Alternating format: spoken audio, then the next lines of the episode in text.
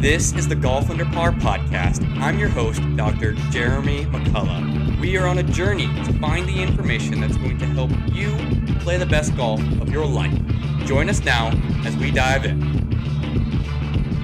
Welcome, everybody, to the Golf Under Par Podcast. I'm your host, Doctor Jeremy McCullough, here with this very special guest, Bill Miller. He's a strength and conditioning coach out in Chicago, and he's also author. And we are going to be talking about a lot of the stuff that he writes about in his book and what he does on a daily basis, which is basically making people swing faster. So welcome to the show, Bill, and thank you for coming on, man. Jeremy, thank you so much for having me, man.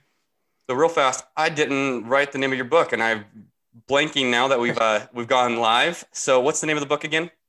The book is called Swing Fast, A Guide to Rotational Power Development.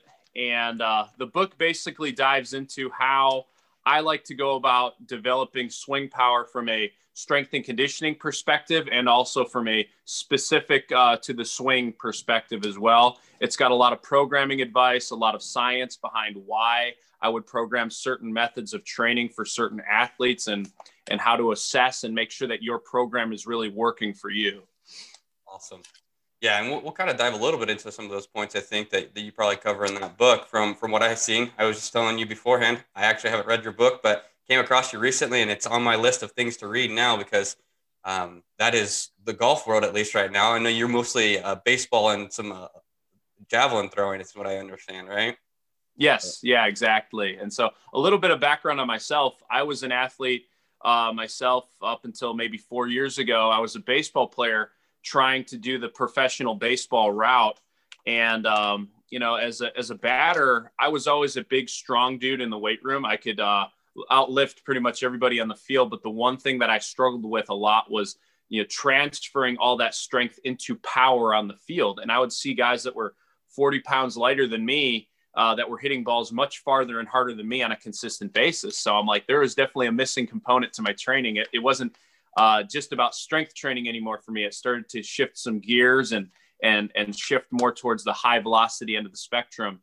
And so recently, I've been getting a lot into uh, just golf, uh, you know, driver swing speed. Um, I like to go out and hit the golf ball when I can, but I, I suck at it still. But you know, training for swing speed, um, I've done a lot of this high velocity training, and I've seen really really good results with it. And and so that was a big driving factor for writing that book, was, you know, developing a training program that works for your needs. Yeah, perfect. And I think that's exactly what what, I, what we want to talk about, because, you know, we get a lot of talk uh, in, in the golf world where speed is everything, distance is everything these days.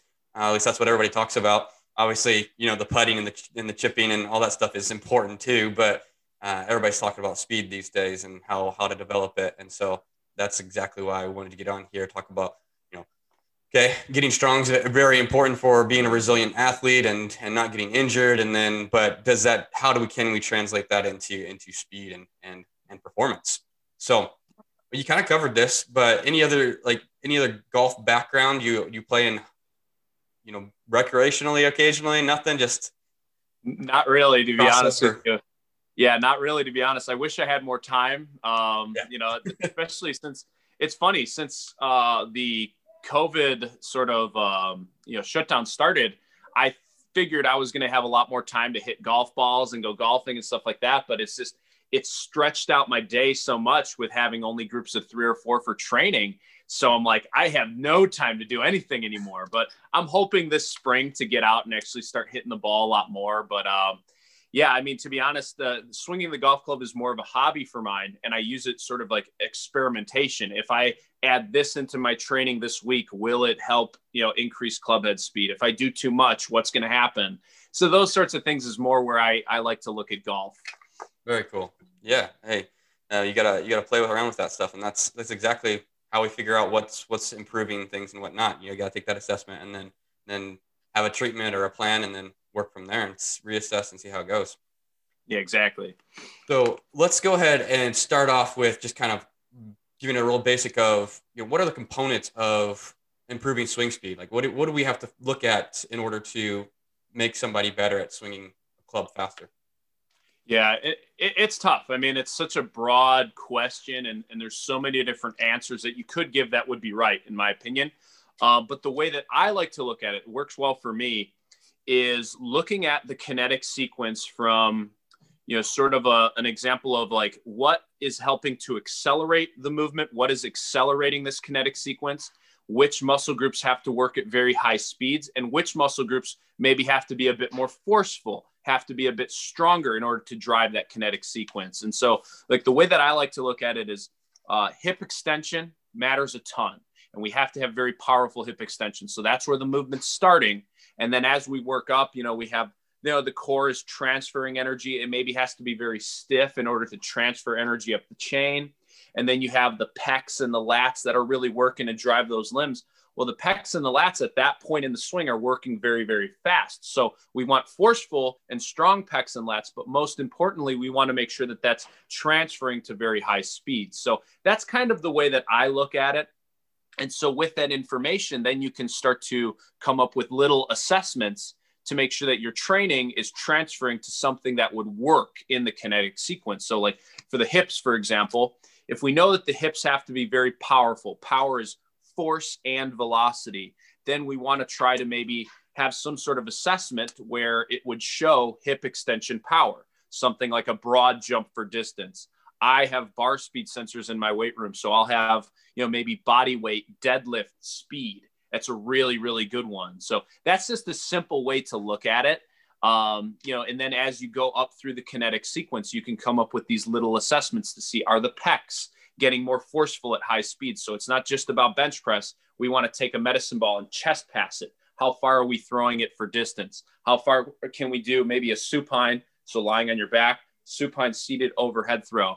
Um, those exercises are huge because not only would it help you for training specifically for those, those power metrics, but it's also going to be a good indicator to show that your training is transferring to power development that would matter uh, for the swing. Awesome. We're going to get into those med ball throws later because I, I want to dive. I've seen a lot of great stuff that you've been, you've been working on, and I'm, I'm intrigued, but let's start off. Um, so I think talking about, talked a lot about people doing, you know, putting force through the ground, and, and ground reaction forces has become really popular, I think, in, in baseball and in, also in golf. Um, but what I would love to talk to you about is like creating that core stiffness in order for that power that we're generating through the ground to transfer. So mm-hmm. what, what ways do you go about doing, doing that? Yeah. And, and so similar to like what I was just saying, like you can find little mini assessments to see what's happening with your training. Um, one that I like a lot is uh, testing sort of a palloff hold, just holding it right out in front. Um, you could do like a test where you have a crane scale attached to whatever you're pulling against at maximal effort. So it would be an overcoming isometric where you're not moving, but you're pulling it as hard as you can. I like to test to see how many pounds of force that athlete can put into the crane scale. Um, that's a really good indicator of how much overall force production they can develop. But then, you know, beyond that, it's not just about maximal strength. We also have to transfer that force at high speeds. So what I like to do is test sort of like a rapid uh, trunk turn back and forth uh, where we have maybe a ten or twenty pound dumbbell in our hands, maybe a twenty-five pound plate at most. And I would be rotating bang, bang, back and forth as fast as I could. And it's tough to really measure unless you have like a stopwatch and a camera to really see yeah. how, how fast that guy's going. But you can really see if that trunk can sort of turn fast, decelerate, and transfer that energy back in the opposite direction. You can really see if they're struggling to move the weight back and forth, if there's if it's really slow in that transition phase between different directions. Um, and, and so that that would be a good way to sort of go about training it. And maybe you can get a little bit of an assessment there as well, watching that athlete move. I love, love, love, love the, um, the, the drills with the medicine ball where you're taking it, you're rotating it, and you're stopping it on a dime. Love that stuff because it's really training that core to, to do what it's supposed to do in its swing. It's supposed to rotate and then bang, it's supposed to stop and, and allow the arms to really fly up and around. Um, I'm not sure how familiar you are with like Mike Trout's swing in baseball, but he's yeah. a guy that has probably the best, from what I've heard, at least on K-Vest, he's one of the best at like being able to decelerate the torso. And he has this swing that looks really, you know, short and compact, but he's de- able to develop so much power. And that's one of the reasons he decelerates the trunk so well. Yeah. And it, I think pretty comparable to a John Rom swing. I don't know how familiar you are with his swing, but he's mm-hmm. got a very short swing, but I mean, the guy can hit it a mile. So, um, and you know, yeah. versus you see other guys in golf where like D J, where he wraps the arms properly around his body and, and mm-hmm. swings, he's also got a six, five frame. So he's, he's yeah. got a lot of leverage there. Um, mm-hmm. But it, yeah, it shows you there's different ways to do about it. But uh, I think I like the, that core, the medicine ball, because it's also working like the deceleration. That's where we, you know, I think that was another thing that I think a lot of people kind of maybe miss, you know, mm-hmm. that, okay, I got to generate power. I got to generate power. I got to generate power. Well, you also got to slow down power too. And, and that. Yeah. So, so the way um, I'm a very, uh, like I, I work a lot with Chris Beardsley of Strength and Conditioning Research, and also Eugene Bleaker. He's another really smart dude that if you guys who are listening to this ever want to check out some of the stuff about torso deceleration, you could really look into their work. But um, the one thing that, you know, I've really learned from them is like the way the kinetic sequence works. It's, you know, we're, we're transferring force up the chain through sort of like the, each segment accelerates, and then it has to decelerate in order to maximize the next segment's acceleration window. So if this segment down here hasn't stopped, then this segment that's coming up next can't really maximize its acceleration. So that's where torso deceleration really plays a role. It's like, it's kind of a dual role. Like we have to rotate fast, but we also have to be very good at being stiff and stopping that torso from rotating too much, and then allow the arms to really do their action. Um, and I, I like to talk about it all the time with guys. Like, you know, we want to rotate around a stable base. Um, this maybe isn't the best example, but the one that I give for, for baseball pitchers a lot. Imagine if you had sort of like a trebuchet catapult. Like if you ever played one of those stupid catapult, crush the castle type games. Imagine if you had a catapult that was super grounded, uh, or, or, you know, really weighted down and grounded, you know, into the floor. You could rotate that thing up and around as fast as you wanted. But if it was super wobbly and weak at the bottom, the faster you rotate up at the top, the less energy you're really going to transfer into the, the rock that you're throwing. Swinging and throwing is the same idea. Honestly, it's, it's all about how much force you can create and how, how stable that base can be. So you can rotate around that stable base. We need to have that stable base. So how much emphasis then do you put on, you know, the mobility aspect from, you know, lower body and upper body kind of separation then? Yeah.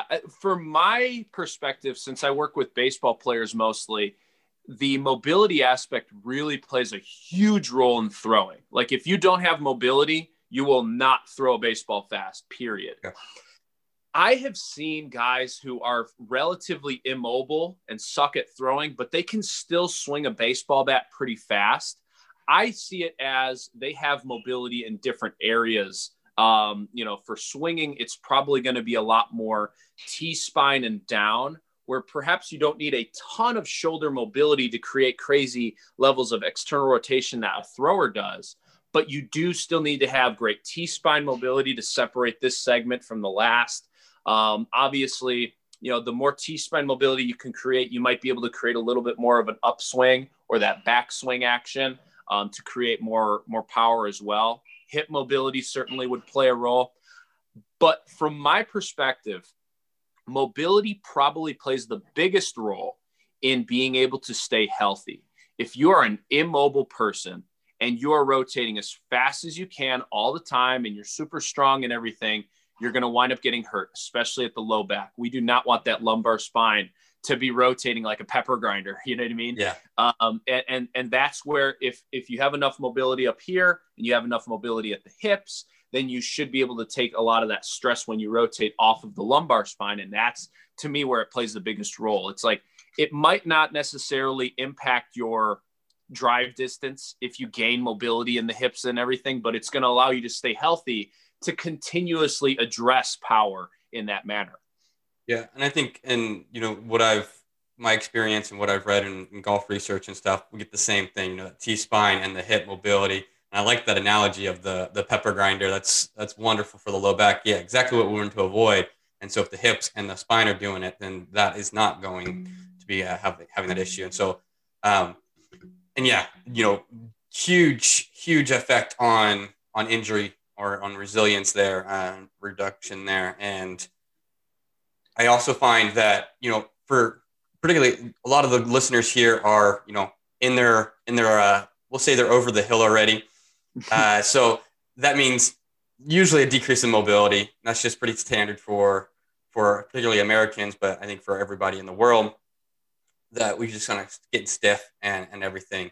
And so, you know, maybe a little bit of, of that mobility increases the ability to get into some of the positions that you might be difficult. So outside of that, I agree.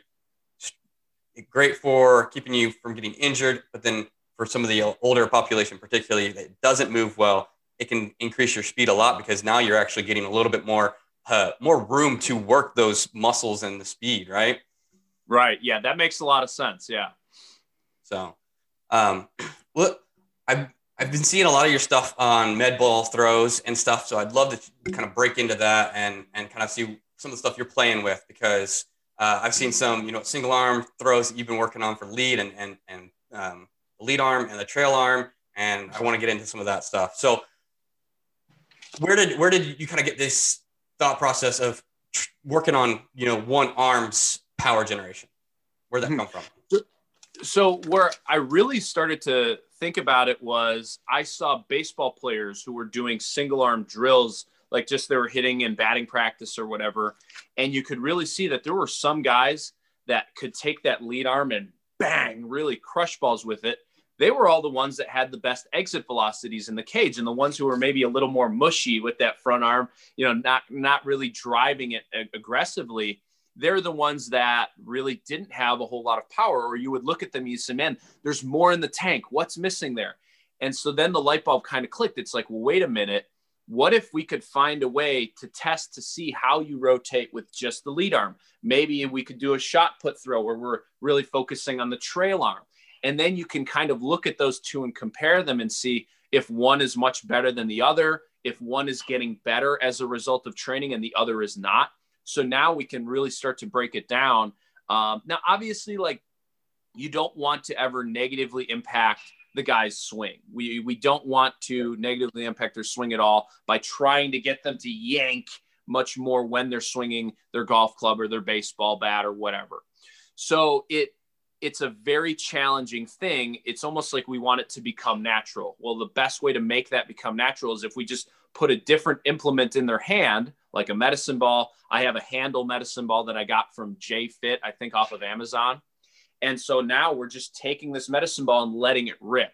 It's a different enough movement to where it's not going to negatively impact them when they have their implement in their hands and they're ready to play their sport. Right. But it's, um, it, it's, it's a good enough Uh, measure for power development that's very specific to the sport that now we can really start to get a good idea of what that uh, athlete's capable of. So that's where it kind of all started. And now since where it's gone from there is I keep this in my assessment of, of every athlete, probably about two, maybe three weeks into their training after I've seen them move for a while. I will put this into their training program and see where they match up. So we have a three pound lead arm ball, uh, uh, one arm ball that we use for uh, lead arm scoop toss. And if that guy cannot get it over thirty-two miles an hour, I know that they have some work to do there. I know that there's more left in the tank from that perspective. Um, and then with the trail arm, with the three pound ball, it's right around the same speed when we're doing that shot put throw. Uh, sometimes it varies a little bit depending if the guy can get it to really flick off the fingertips right. It's a little bit higher. But that's the way I like to look at it. It can you develop um, enough power in a way that would positively impact the swing? Okay. And so you're using a, you said a three pound ball? Mm-hmm. Okay. Very cool. Yeah. yeah. And, and, and so I guess like moving on from that, like um, the question I get all the time is, you know, should we only use the three pound ball in training? I would say definitely not. I think the three pound ball is a good area to assess because we know it's fast enough. It's it's a high velocity movement. So it should transfer well and, and be a good indicator for swing speed. But, you know, for a lot of athletes who maybe are, aren't quite very strong in the weight room, I actually like using a slightly heavier medicine ball, four, five, six pounds, sometimes even heavier. And the reason why is because we want to transfer more force production into that rotational manner. So like maybe uh, the, the, the way that I would do it, I, I get to measure velocity with these medicine ball throws. The way I would do it with an athlete who needed to work on more force production, we would maybe sit at twenty-five or twenty-six miles per hour, whatever weight they could throw at it. It's a slightly lower velocity, but we're working on more force at that lower velocity. And then if I was somebody like myself, like a, a big, strong athlete that needed to work on more speed, I would say, okay, let's get a light ball in your hand and see how fast we can throw it. That's the way that I would go about doing it. Yeah. Yeah. Okay. That makes sense. Um, yeah. No, I think you, I always tell my people when we're training speed and power generation, it's, you still need to be able to move fast. There's still got to be that intention to, to quick movement. So you don't want to go too, too heavy. Usually ten pounds is, you know, depending on what you're doing, obviously, um, both two hands, ten pounds, you probably do okay. You know, some of the bigger guys, maybe some of the baseball guys that you work with, they could probably go a little bit heavier. I don't know, but, um, but yeah, right. Just remember that everybody is uh, too heavy isn't isn't better. Yes, it, of course. Yeah. Yeah. yeah, and there are a couple exercises like like the medicine ball slam that works okay if it's a little bit heavier. Even yeah. the chest pass that works okay if it's a little bit heavier. But when we start to rotate, that's when I like to keep it under eight pounds or less. That's my, my take that, that I've seen it works really, really well. Um, so yeah. Yeah, I, I agree. I think that eight pounds is, is pretty good because um, when you're getting into the, the rotation, you mentioned you don't want to mess up somebody's sequence or their, or their uh, pattern of, of swinging. And so you start getting heavier, and that's what I've seen in research, just kind of throw, throws things off, you know, with, when you talk about like, particularly with weighted clubs and whatnot. And you made the comment earlier, getting away from an implement that's similar to, to your, your, your, um, whatever, your, your equipment, your typical yeah. equipment, then that, that helps from getting away from that a little bit. So using this big ball, but we don't want to slow you down and, and mess up your, your sequencing. You still want the, like you, you, you're mentioning the hips going first, and then, then, mm-hmm. then the shoulders, and then the arms, and, and everything. So one hundred percent. Yeah. Awesome. So let's uh, kind of, we kind of talking a little bit about that, about challenging the, the nervous system here. And, you know, we're using the medicine ball to, to train fast and to really try to get that, that nervous system and the muscles just to respond quickly and move quickly. So where, where do you go with that? You know, do you use anything else besides medicine balls when you're thinking about like challenging the, the nervous system in, in regards yeah. to speed? Yeah, we will. Um, what I like to do is, you know, definitely jumps for distance. It's really easy to track. It gives them an external feed, you know, an external focus of attention that they could try to jump to a certain spot. So like broad jumps or single leg broad jumps for distance works really, really well. Um, I also like to see if, uh, you know, maybe if an athlete can do sort of a speed push-up, or even a clap push-up is fine. Uh, but, you know, something to where the pecs are working a little bit faster. And then, of course, bar speeds. Um, I do a lot of work with bar speeds as well. But probably the most important thing that I've found from, for, from a power development perspective is when it comes to training, whether it be heavy strength training, power training somewhere in the middle, or that really high velocity training like jumps and sprints and med ball throws, whatever it is, you want to make sure that you are doing the exercises at maximal effort and under minimal fatigue. If you can do that, then I know the central nervous system is working at its fastest rate possible. And whatever sort of adaptations we can create from training will never negatively impact speed. So if, if you're doing a movement, let's say, and you can throw it for thirty miles per hour, if you're doing sets of ten, those last three, four, maybe even five reps will probably get down to twenty-six miles an hour. Now we're looking at a huge velocity loss.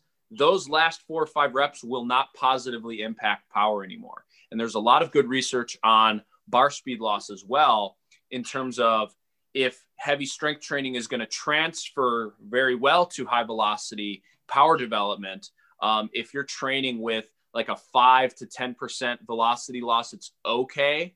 But once you get slower and slower bar speeds than that, and you're really grinding out those fatiguing reps, um, you know, it, it's really shown that it shifts those very, very fast twitch type two X muscle fibers away, um, and it shifts them more towards something a little bit slower, something a little more endurance based. And that's when strength training can kind of negatively impact power development. So whatever training styles you're doing, just make sure it's maximal effort and low fatigue um, as much as you can. Now, obviously, the, the argument then becomes like, well, what about somebody who really needs hypertrophy? You know, you got this little skinny, scrawny, one hundred thirty pound kid in the weight room. Then yes, I will admit, like, it's fine to do greater velocity loss with them, but only in those types of cases. Like, you know, once you're a pretty big, strong dude, there's no point in pushing for hypertrophy anymore if it's not going to transfer. You get what I mean? Yeah. Yeah, for sure. So I guess then how do you, how do you split your, your, you know, maybe the hypertrophy versus the speed training for, for some of the, some of these people? Yeah. So the way I would do it then is whatever power training you're going to do, jumps, sprints, uh, chest passes, med ball slams, do those first in a workout, do them first in a non-fatigue state. And then after that, you get into the weight room and you can do all the fatiguing exercises you want. So you're getting kind of the best of both worlds there. Perfect. That's kind of how I, I oftentimes do it. Or I have people, you know, if, if you're really committed, do it every other day kind of a thing, right? You know. Of course. Yeah. Yeah. Yeah. You can fit it in however, however it works in your schedule. Yep. Yep. Exactly.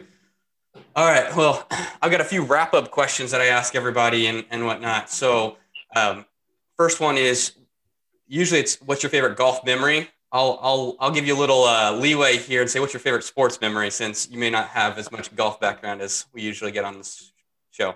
Yeah, it, that that's a tough one. I mean, I've had a lot. I, I'll give you a golf memory though. I I am not joking here.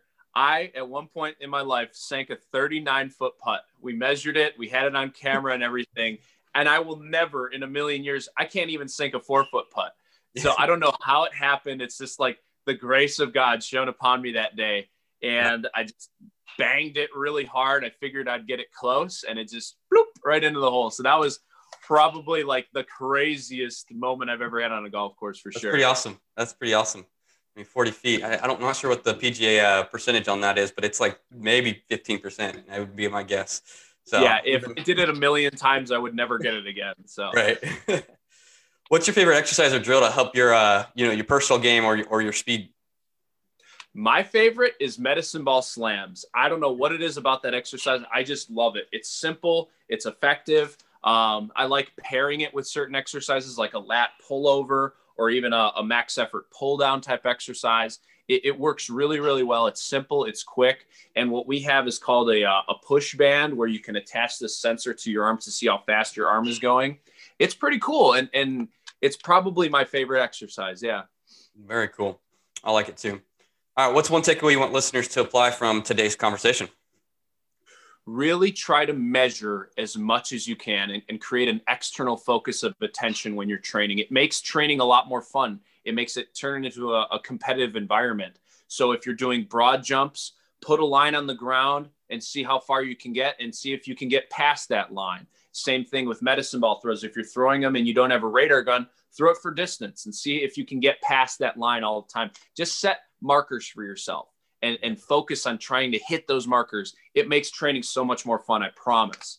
Right. It makes it almost a game where you're, okay, now I got to beat that, got to beat that. So, and golfers, golfers relate to that pretty well because, you know, we constantly have a score, right?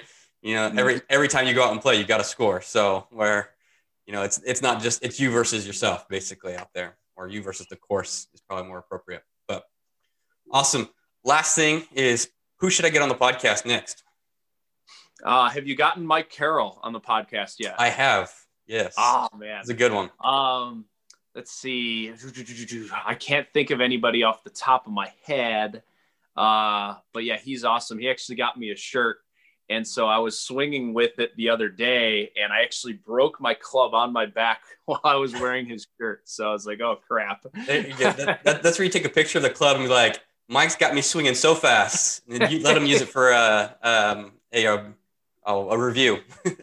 Yeah, exactly.